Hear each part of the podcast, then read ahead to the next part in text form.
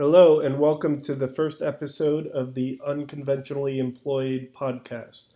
Unconventionally Employed, which is also a website and newsletter, is a resource for the self employed contract workers and freelancers, and also those that are part of the gig economy.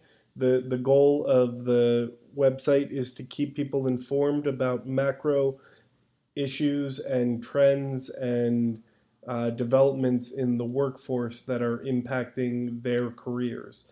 The thesis uh, is that increasingly corporations are making decisions to downsize their full time employees, uh, the number of full time employees they have, or otherwise reluctant to hire people full time because their business, many businesses are in a state of flux and their concern is that if they overhire in a particular area, they may find tomorrow that they no longer want to be in that area, and then they're dealing with workers that are not equipped to focus on wherever their strategy is going.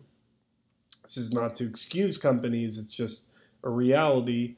And what we believe is that increasingly people who are full time employees today may find themselves in a situation where their only prospects are to become consultants or part time or contract workers. So we want to address those people and also continue to provide um, information to people that have chosen this lifestyle, uh, that prefer to be their own boss, to be able to take on work as they can or want to, and to be able to focus on other things when they don't want to.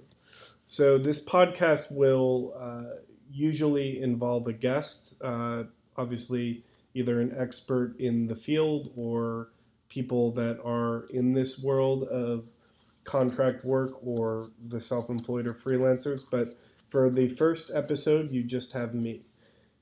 I want to follow up on a article that I recently wrote uh, about a trend. Uh, I'm certainly not the first to to acknowledge this or come to this conclusion, but it's something that we continue to need to talk about, and that's the uh, the priorities of the entrepreneurial uh, mindset of people that are starting up companies and looking for venture capital. They are, uh, of course, they start up a company with the goal of exploiting some inefficiency or creating a market for a new type of product um, or to provide some sort of value. And the issue is that the value they are providing or the inefficiency they are targeting uh, is almost universally a consumer inefficiency or value. So they are looking to help consumers uh, make their lives easier. Problem with that is increasingly that is potentially having a negative impact on workers. So uh, there's a startup I read about called Mirror, which is uh, a health slash fitness startup uh, that wants to provide customized uh, private it's a hardware company, so they they produce a display that enables you to, from the privacy of your own home, get a personalized workout. Um, this is by no means to uh, single single them out, uh, but what you may find is there's a large uh, workforce of, uh, and many of them are contract workers uh, that uh, work with gyms to provide in-person fitness classes. So you know, spin is the most obvious one. There's a number of uh, obviously the YMCA has um, classes. Your your local chain or non-chain gym will have uh, classes, and there's a workforce that uh, depends on people coming to the gym and uh, paying for the class or paying a membership, which subsidizes whatever the gym gives them, and that's their income. Uh, so if you have something like Mirror that is able to attract a large audience of people that no longer go to the gym, that are able to do workout from their own home, that is going to imperil this workforce. Obviously, um, it remains to be seen exactly how Mirror creates that personalized workout, but it's definitely anyone who has tried, who has gone to a, a gym class versus watching a pre-recorded YouTube video uh, in their home and trying to do the workout, there's definitely a competitive, not a competitive advantage. There's an advantage, and there's a reason why people do drag themselves to the gym. In that you can easily turn off a YouTube video. A YouTube video is not um, encouraging you or if your uh, your instructor has chosen negative reinforcement, yelling at you to do the exercise more, to work harder. There isn't the peer pressure uh, or the collective motivation of having people around you. Uh, again, if you've ever done the both of these uh, scenarios, if you've ever been in both of these scenarios, you are very likely to have a, a physical picture or a picture in your mind of just slacking off at home. Uh, it's very unlikely that you do it at the gym, and if you do, it's probably because you're you're literally at your physical limit versus um, just you know any number of distractions that you have at home. Uh, so there's this idea that uh, what Mirror is trying to uh, take advantage of is that people don't want to go to the gym, even if they want the exercise. Maybe some people love the gym and they won't be a target audience, but there let's let's presume there's enough people that uh, want to work out but are um, reluctant to go to the gym and realize or create excuses to not go to the gym, but also realize that just watching a YouTube video isn't enough. They might buy into something called Mirror. And again, it remains to be seen how Mirror creates this environment where, you know, maybe there's someone live on the other line. And then potentially, you know, you could say, okay, it may displace some people, but they're going to need to staff up uh, a lot of instructors to be able to provide these customized, personalized uh, training sessions. Potentially, but if the company is positioned itself as a tech company, they're going to look to science, they're going to look to algorithms, they're going to look to computer programming to minimize the amount of labor they need to serve this market.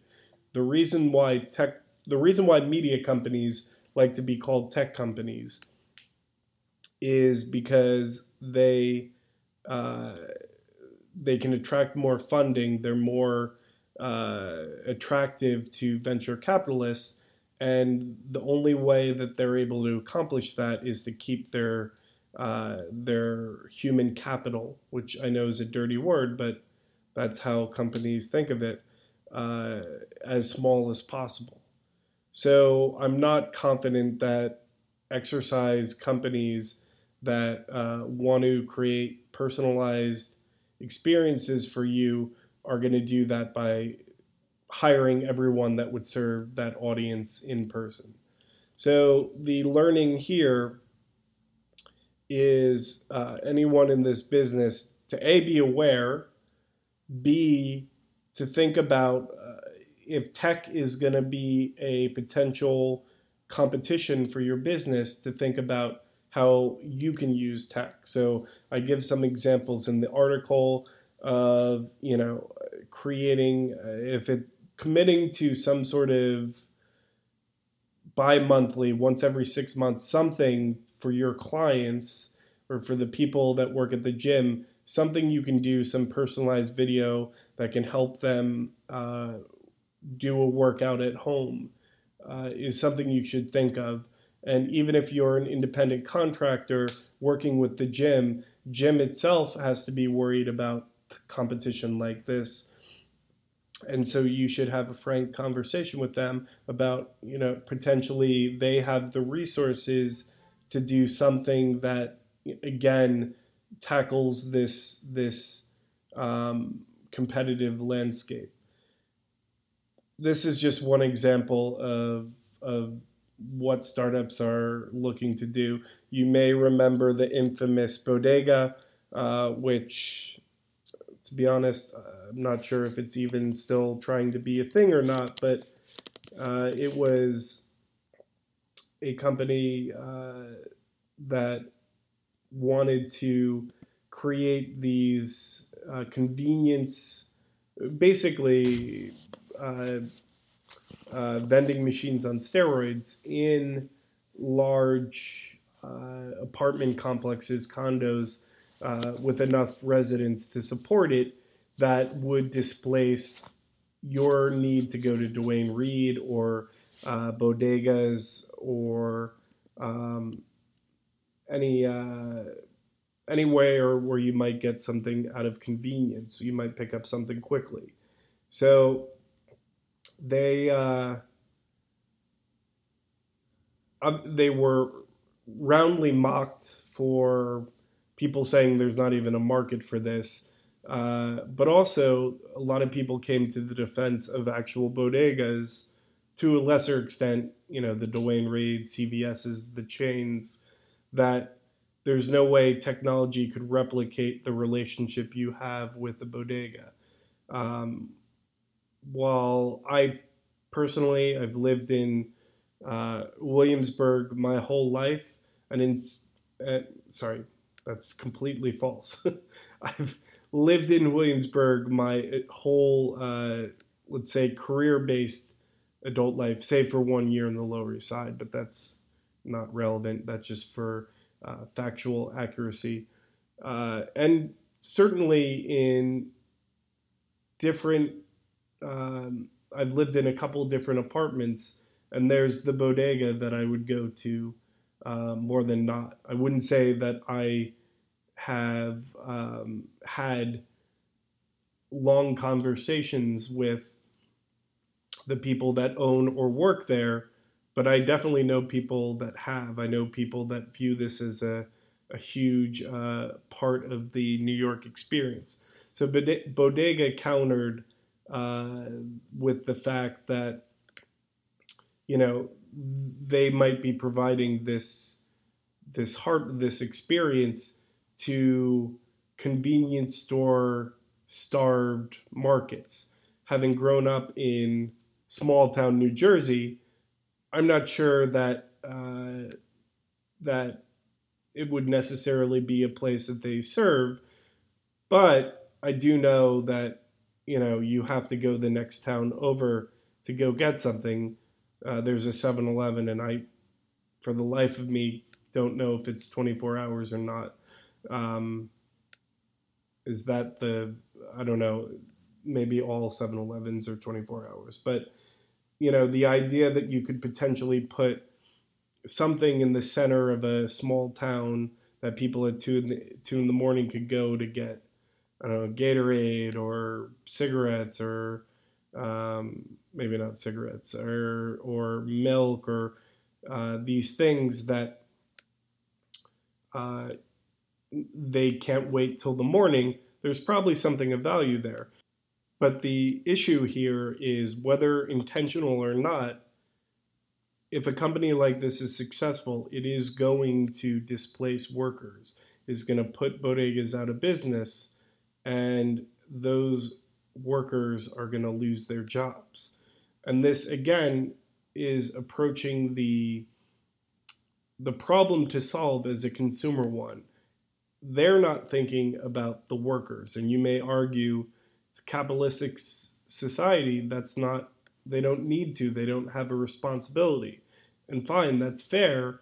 But when you have a government that doesn't seem to want to use um, a the power of legislation to take care of people whose jobs have been displaced, or b seem to have any real concerns about technology uh, and and uh, efficiencies of, of scale and everything that's happening uh, that is going to make a lot of workers uh, obsolete. That doesn't seem to consider that a huge threat that they need to uh, uh, address. Then it's going to get a, to be a very scary job market where a lot of people are underqualified, unemployed, and facing any jobs that they might be qualified for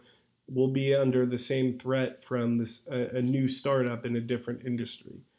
So um, not everything has an immediate solution. I don't have the immediate solution, but you will increasingly see companies creating new markets, solving old problems with technology that, if successful, will put other companies that employ real humans out of business.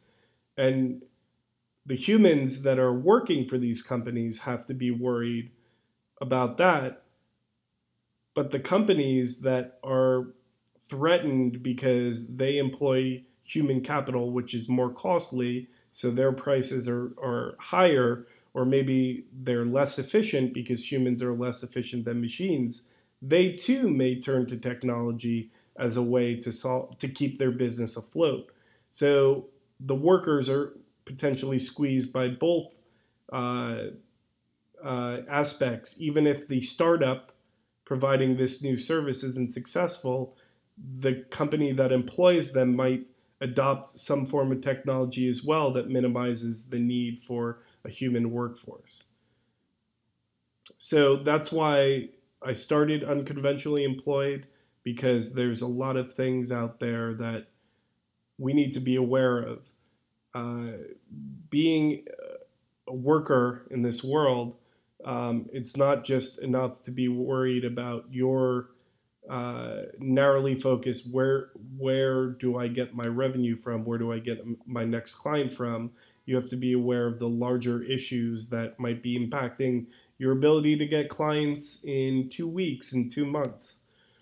So this is the first episode. Uh, it's probably shorter than most ones are going to be, but you got to start somewhere. My name is Keith O'Brien. I am the editor of Unconventionally Employed if you'd like to be a guest or suggest a topic, please reach out to me at keith at unconventionallyemployed.com. That's unconventionally, like unconventional with a ly, employed, like what you're hoping to be today and tomorrow.com. Thanks again, and we'll talk to you soon.